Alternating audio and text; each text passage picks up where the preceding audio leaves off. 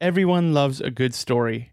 And as people that are called to be in the prayer movement, as leaders, and just people that feel called to give themselves to the place of prayer, the Lord often inspires us with encounters or visions or dreams or just life circumstances to bring us into that place of prayer and to stay steady for years and years in that place.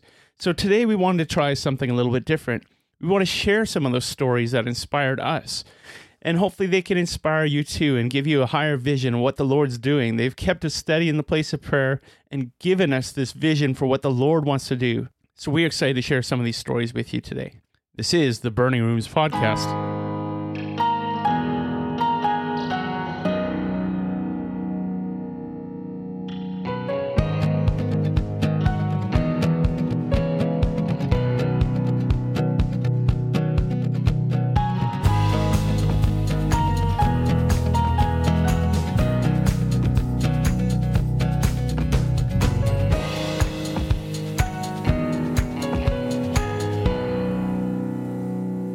Welcome to the Burning Rooms podcast. My name is Johan. I'm Jehu. And I'm Brian. So today we have a guest in studio with us. Her name is Stephanie Reimer. Before I say anything more about her, I'll let her introduce herself. Stephanie, tell us a little bit about yourself. And we're very pleased to have you with us, by the way. Yes, thank you. First of all, I just want to say thank you for having me. It's a great pleasure to be with you. Um, yeah, I was born and raised in this area, and since I was young, really wanted to be a missionary and uh, have been a part of this wonderful, amazing Sanctuary House of Prayer family since before we launched Sanctuary House of Prayer in May of 2006. You were at Sanctuary House of Prayer since the beginning, but you weren't here the whole time. Tell us about your excursion from Sanctuary House of Prayer. Yes. So uh, we started Sanctuary House of Prayer in 2006. And in 2010, um, I was sitting in my living room in Winnipeg and I was scrolling on Facebook and I had a friend in Kansas City who on his Facebook page had said YWAM question mark. And I looked at the comments and there was someone from the House of Prayer in Tauranga, New Zealand who had said, "Hey, we have a House of Prayer partnered with the DTS." And my heart stopped. I literally my heart was beating normally, ba boom, ba boom, ba boom, and it went ba boom. Ba boom, ba boom, ba boom. And I literally had chest pains. My heart hurt. My physical chest hurt. And I heard the Lord say, That is what you are called to for the rest of your life the convergence of prayer and missions.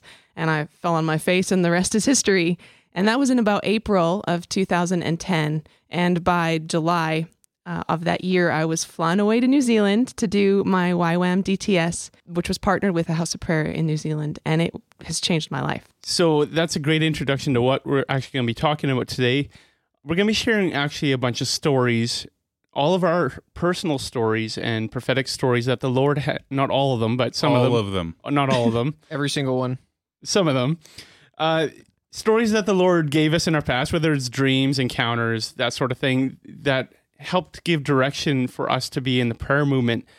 For those listening that are in the prayer movement, many of you probably have similar experiences, and actually, we would love to hear some of those similar experiences. And we have we have a vision actually to have many stories put in in between weeks as we as we go along. But today we're going to share some of our stories. And Stephanie started with one of her stories, which led her to take a DTS. And after doing that DTS, uh, you still stay connected with the prayer movement throughout that entire time. It was a YWAM program, but they were still connected to the House of Prayer.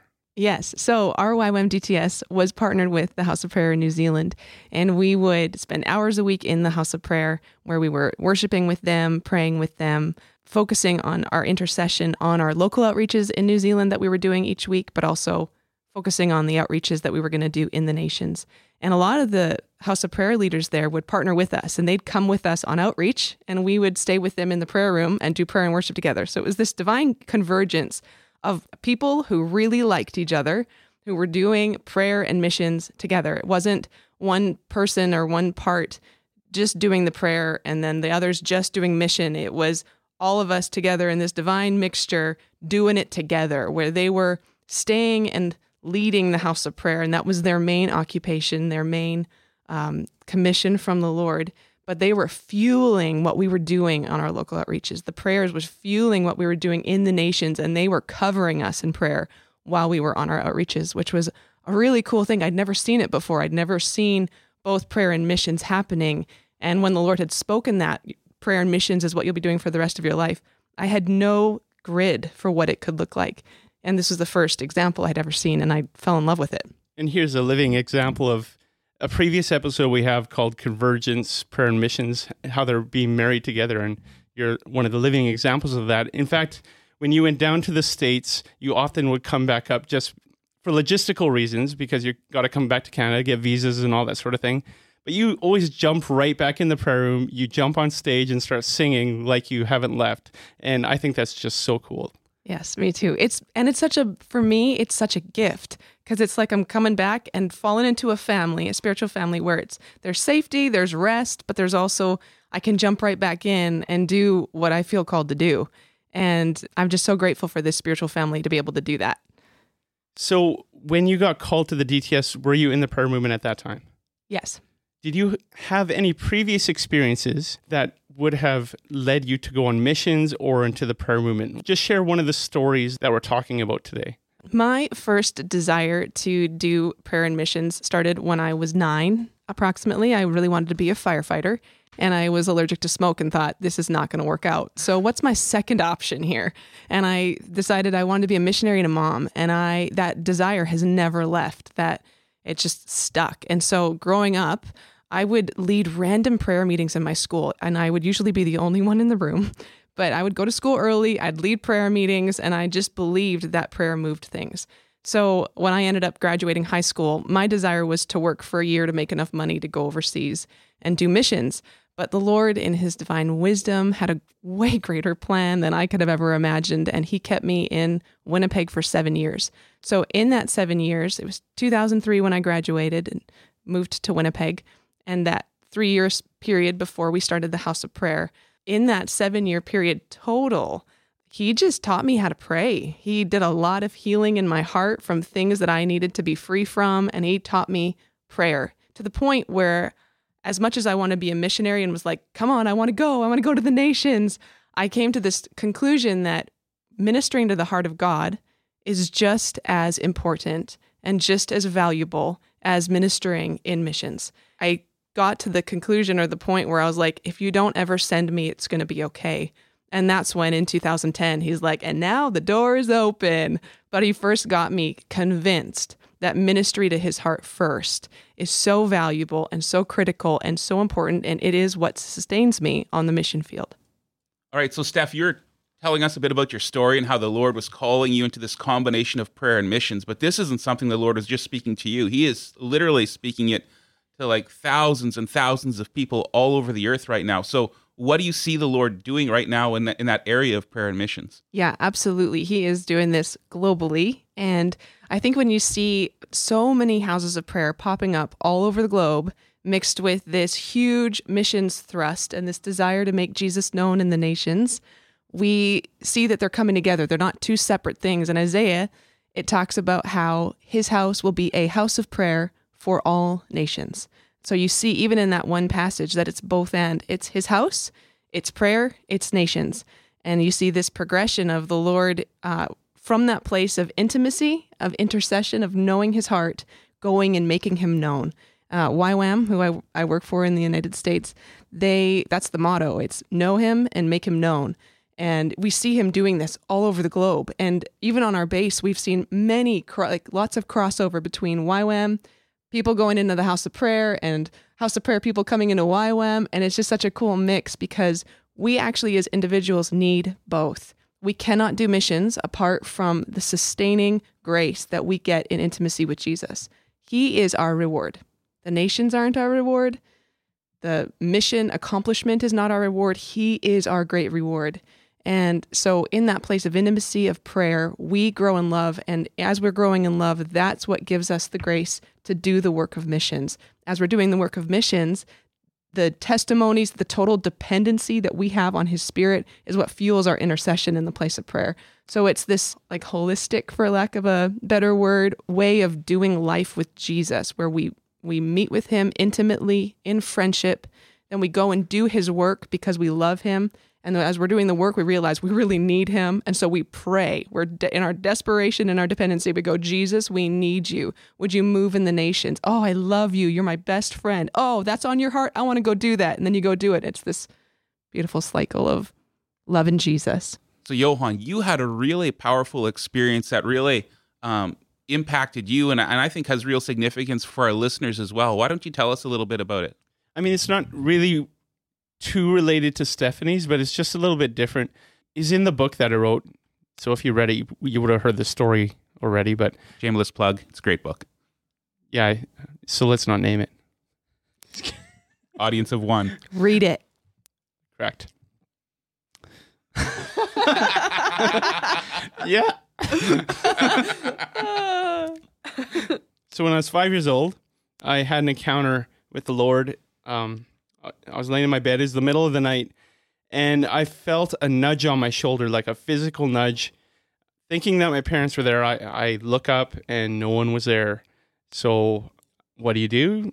No one's there. You go back to sleep. So I went back to sleep, and I like not knowing what time it was. I don't know how how much later it was, but I felt the nudge again, like kind of pushing me to the side.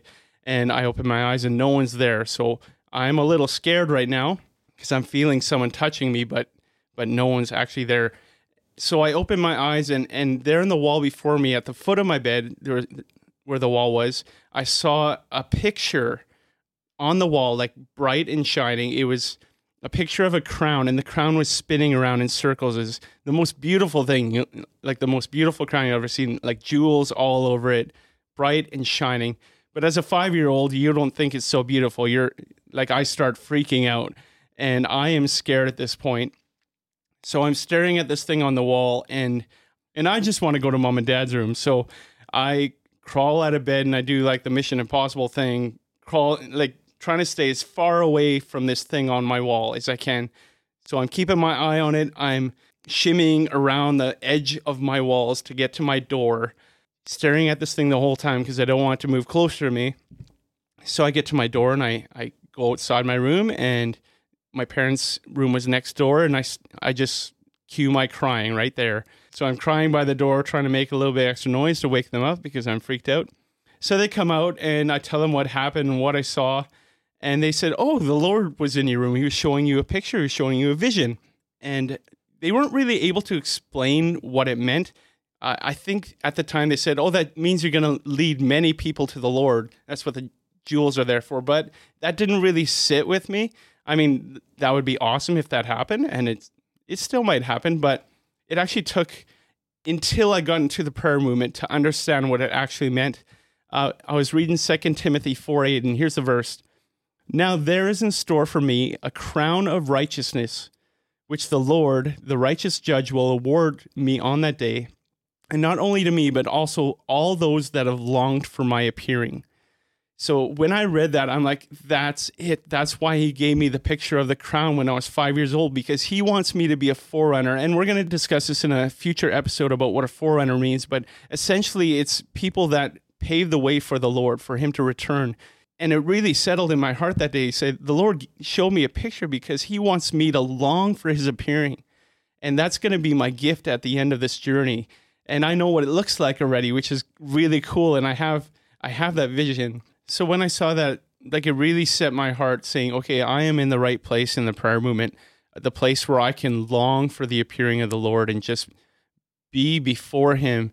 Um, that's that's your purpose is to be there, contending for the return of the Lord and just longing to be before him, gazing upon his beauty. Man, that story is so amazing, Johan. I, I love hearing it. How do you feel like that encounter is is related to some of the things the Lord is doing on a global level right now on the earth? I just feel like he's raising up forerunners and people that are called to this movement all over the earth. And he's calling them in different ways, which is why we're sitting here telling some of these stories because there are so many stories out there about how people got into this movement.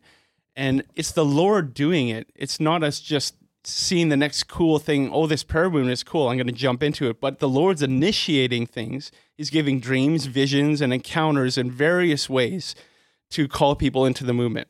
Yeah, that's awesome, Johan. And it's just interesting for for me having seen just so many people like just the different ways the Lord calls them in, but the Lord really is doing this.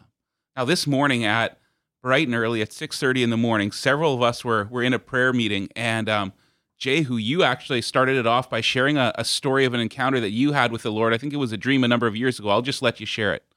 Yeah, I find it's helpful. Uh, it's it's six thirty in the morning, and so it's nice to start up with a bit of encouragement. And so I had just been praying that morning, asking the Lord uh, what I should share, what uh, He might have for me to encourage uh, us with. And I remembered a few years, well, probably more than that now, about ten years ago, I had been just really encountered by the Lord with this dream. The Holy Spirit had just been moving in our midst, and we had been receiving more prophecy, more dreams, just more encounters in our heart. And I remember I had this dream where I was in my school at the time, in high school, and I was walking through the halls, and I saw people and they were just being encountered by the Lord. Their hearts were being healed and bodies were being healed, and people were falling under the conviction of sin. And it was, uh, I was sort of like walking in slow motion. And just as I looked around the hall, like people were just being just hit with the love of Jesus. And for me in the dream, it was almost shocking because uh, in my youthful zeal, I almost thought maybe I would be the one uh, kind of, you know, releasing the revival in the school or something. But the Lord was just sovereignly doing it. He was moving in the school and He had plans and purposes and individuals' hearts on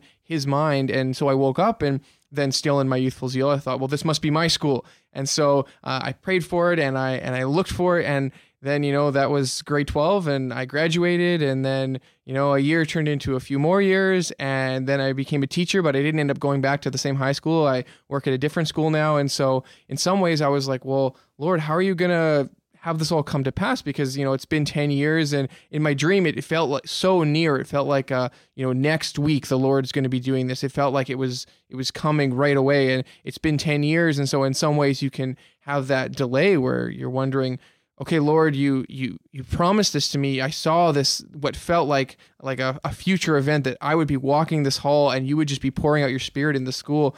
And it hasn't happened yet but that doesn't mean that it's not going to happen. And if anything my faith is is more stirred more encouraged that this is what's on his heart. And his timing is completely different from our time. We don't know when he's going to do this but this is his heart. And so I was just sharing about how this is his heart that he longs to do this in in schools for me personally, but in all of our workplaces, wherever we walk, that's where he wants to walk. Wherever our hearts are connected, his heart is connected even more than we could think. And it's not something that we're going to necessarily bring in that we have to somehow drum up enough boldness or enough power, but if we just go in the place of prayer and say, "Lord, come encounter my insert the place you want the Lord to encounter." He has so much more heart behind that. If you think you have a little bit of of heart for your workplace or a little bit of heart for a country in the world, a little bit of heart for a nation, he has so much more. I just think it's so cool that you as someone that's called to be in the marketplace, that the Lord gave you a vision for something that could happen in the marketplace. He didn't he didn't show you a, a vision of revival in the prayer room or in a church, but he showed you a vision of revival in a school, which is where you're going to end up.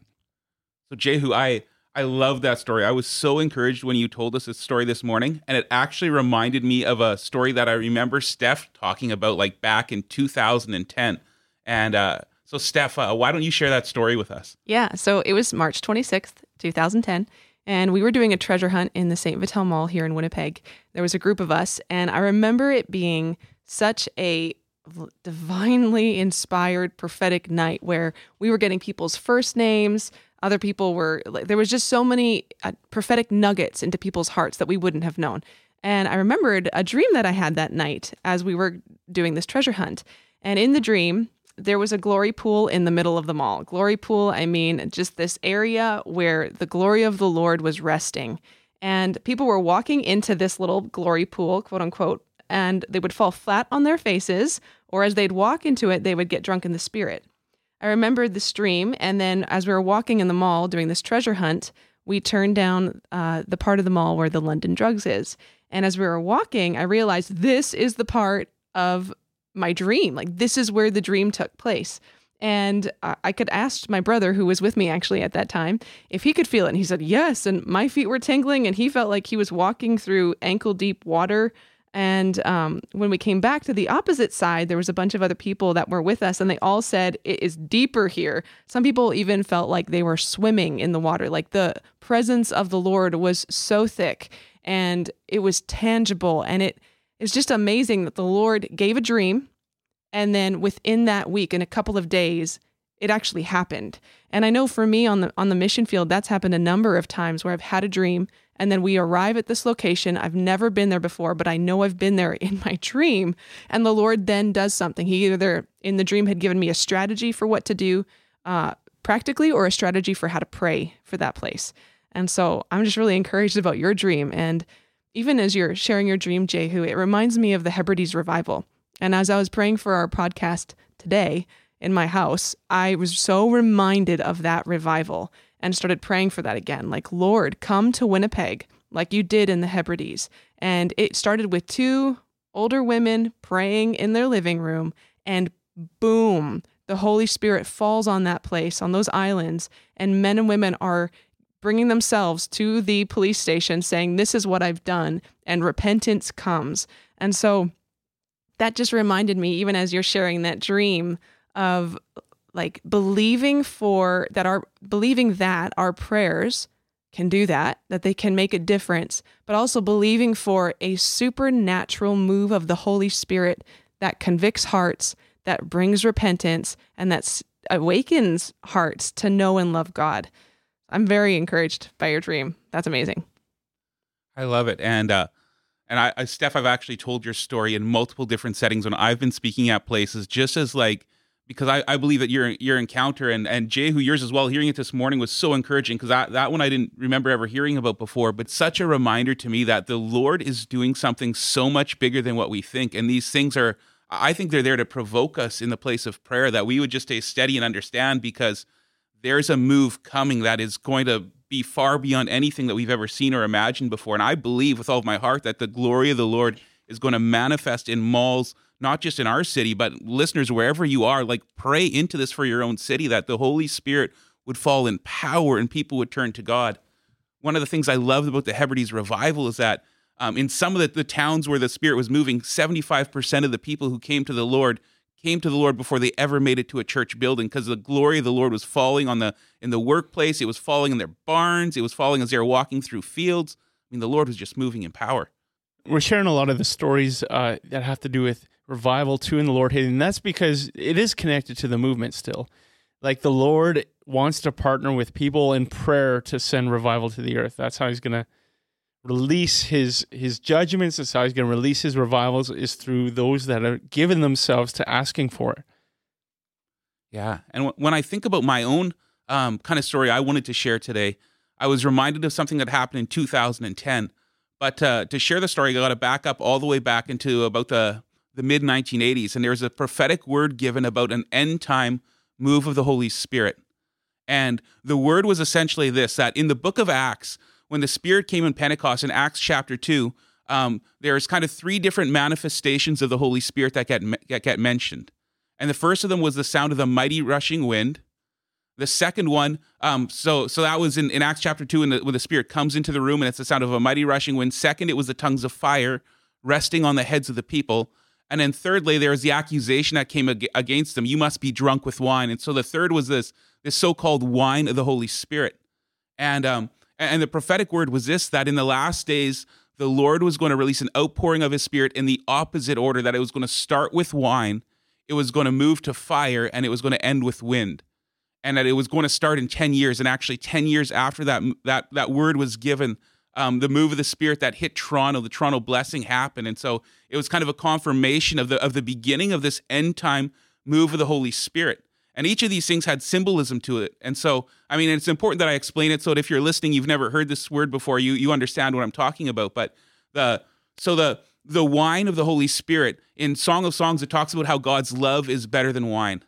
And the wine of the Holy Spirit is when the Lord pours out his his Father's heart over his people, and their hearts get healed and there's inner issues of hurt and brokenness that get that get dealt with and washed away and the lord releases inner healing and um, and it's powerful and it's awesome and sometimes it looks a little bit messy but it is so amazing when the lord heals a human heart the second manifestation was was the fire of god and they took the fire of god um, to, to, to be understood as anointed preaching and anointed proclamation of the word and hearts being turned and, and transformed. And a, a modern day example of that would have been in the Brownsville revival in the 90s, where Um, whereas he was he was preaching the word, conviction would fall on people, and so many people came to the Lord in that move of the Spirit in Brownsville. And so the fire of God was the anointed preaching, and then the third dimension was the wind of the Spirit.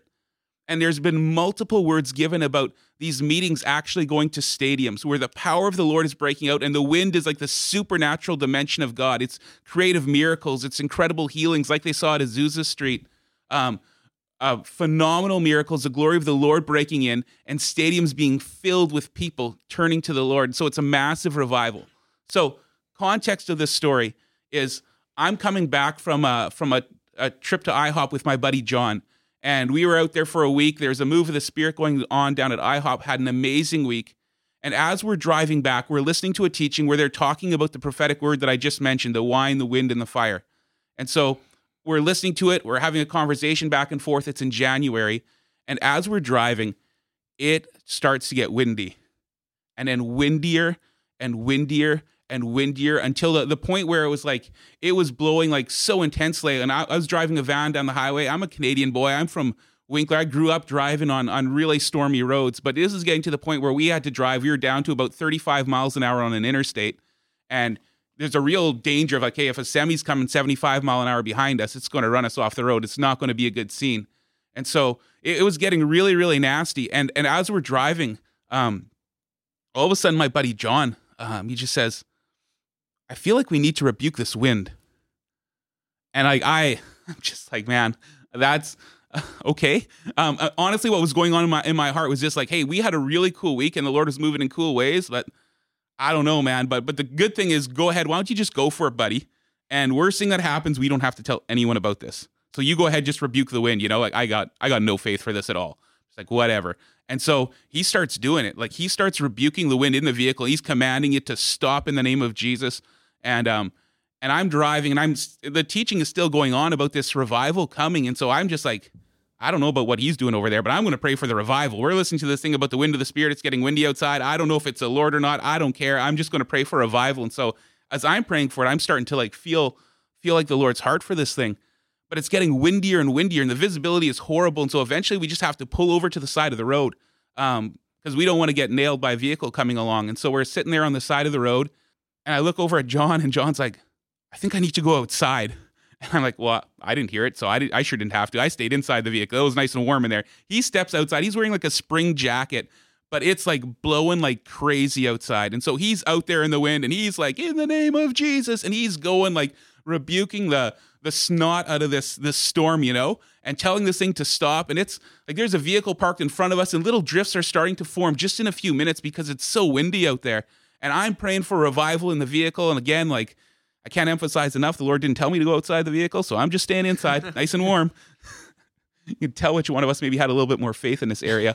And um, so John's out there for a while, and then he gets back in the vehicle, and we look out, and it's the wind hasn't shifted like even one mile an hour. It's still blowing like crazy. And so we kind of look at each other and it's like, well, you know, kind of we gave that a go.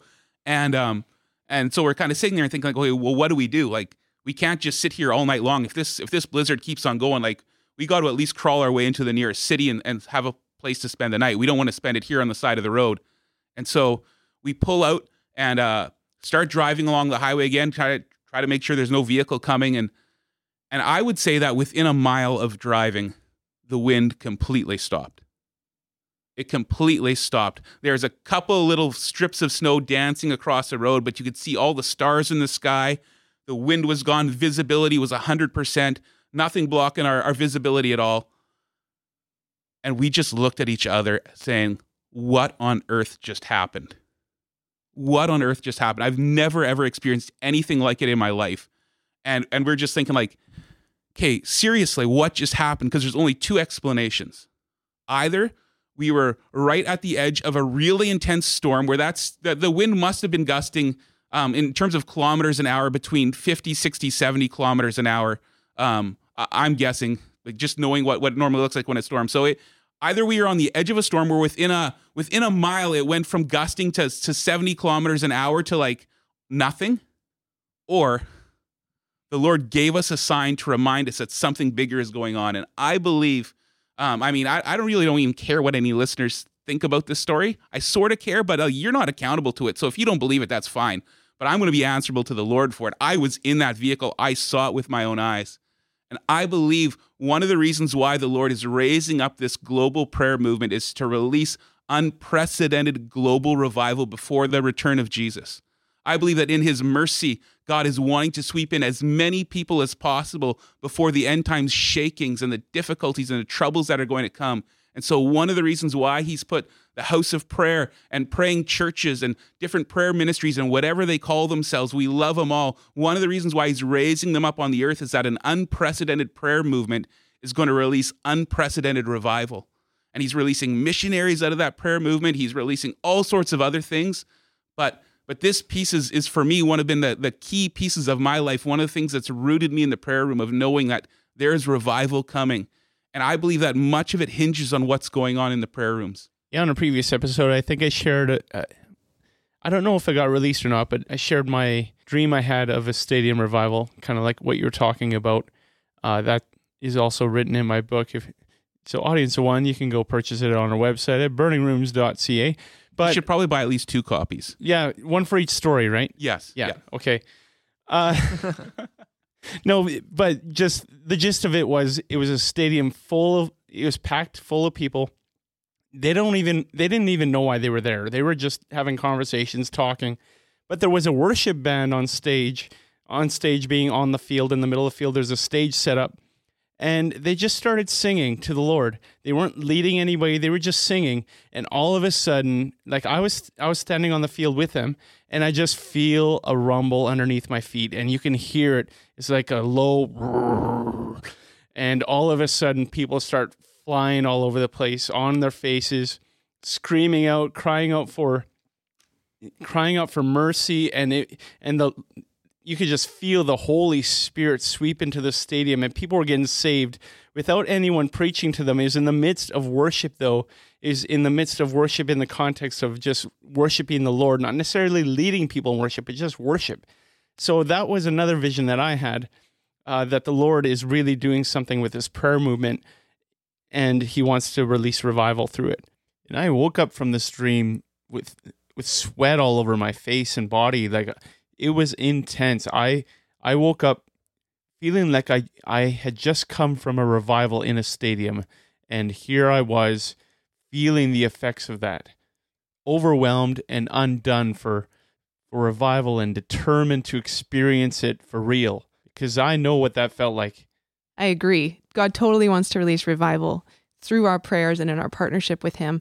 Uh, a couple months ago, I was in a house, I was house sitting, and I felt the Lord lead me to Acts 1 and pray that I would be His witness in Jerusalem, Judea, Samaria, the end of the earth. Pretty much meaning, Lord, make me a witness here in my home, in this city, in the nations, all over the globe, wherever you want, however you want. And I just said, ask the Lord a simple question. I want to share the gospel today. Would you provide a way? And I went on a bike ride within a couple hours and I kept passing this one Sikh man as I was riding my bike and um, completely forgot that I had prayed this prayer just a few hours before. Long story short, this man like pulls me off my bike, not literally, but like, hey, can I talk to you? I get off my bike and he says, Can you tell me about God? And I thought, absolutely. And I I had the awesome privilege of just sharing the gospel of Jesus with him. And he says, I want to hear more. I want to know more. And he's asking me all these questions as I'm praying. I'm asking the Lord, okay, give me the words to say to him, but also who can I connect this man to? He needs to talk to a man. And the Lord gave me the name of a missionary couple that I know. And I contacted them and they ended up having done all their training among the Sikh religion. They never worked among the Sikh, they were among Muslims, but they, like, it was just this divine setup of Jesus, I want to share your word, I want to share your gospel. It happened.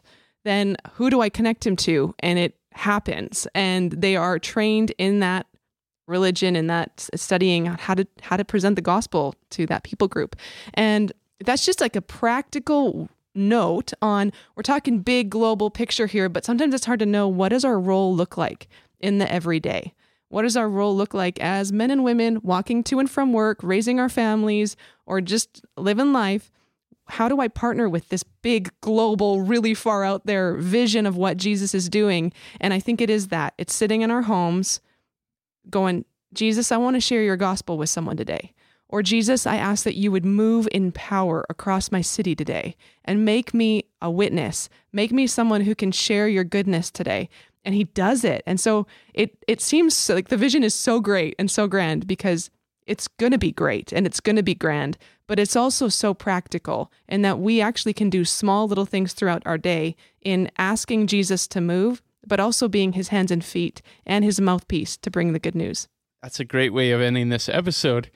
So, Steph, while we got you here, I ju- can you just pray for our listeners, like, And for us. and for us, because like I I want what you got. Absolutely. I want what he's got. So, absolutely. Um, I'll just share one more thing. As I was praying this morning about this, I felt the Lord say that the impossible is written in the pages of the word to make the impossible possible if we believe. And that's a lot of impossible. It sounds a bit like a riddle, but I just felt that our faith is impossible. Jesus came, the King of the world came born through a virgin. It's impossible. But if we believe, he can make the impossible possible, like he did in the book of Acts. Whole cities being turned upside down, believing for that in Winnipeg, believing for that in our own city. So I'll pray for us. Father, I thank you. I thank you so much for the truth of your word. I thank you that you are not a man that you would lie, but that your word is true and it is right and it is lovely, and that your word, you will fulfill it. Every word you will bring it to pass. And we're just so grateful for that. And Father, I pray right now that all across this room, this table right here in our hearts, everyone listening, God, that you would give us faith to take you at your word, to believe you, God, in what you've said in your written word, that we would come before you, we would open up your written word, and we would pray it back to you. We would prophesy it, we would declare it over our own lives, over our families, and over our cities. Father, I ask you for an increase of faith to believe that you want to do the impossible in our homes and in our lives and in our cities. God, would you open up our eyes to see that it's not about us? It, it can't be about us. We cannot do this on our own. We are completely dependent upon your Holy Spirit, but you want this more than we do. You want to move in our cities. You want to transform individuals and society by the power of your spirit way more than we could ever ask, way more than we could ever imagine. So, Father, would you do it? Would you give faith today? At the hearing of the word, Lord, let faith arise in the hearts of the listeners. And Lord, let us believe you for the impossible in Jesus' name. Thank you, Stephanie. Thank you for joining us today. It was such a pleasure to have you. So, normally at this time, we would have praying tips with Jessica, but we are letting her transition into married life for so we're giving her a little bit of a break. This has been another episode of the Burning Rooms podcast. If you would like to get a hold of us, find out any information, visit our website at burningrooms.ca. Until next time, my name is Johan, I'm Jehu. And I'm Brian. And I'm Stephanie. and this is the Burning Rooms Podcast.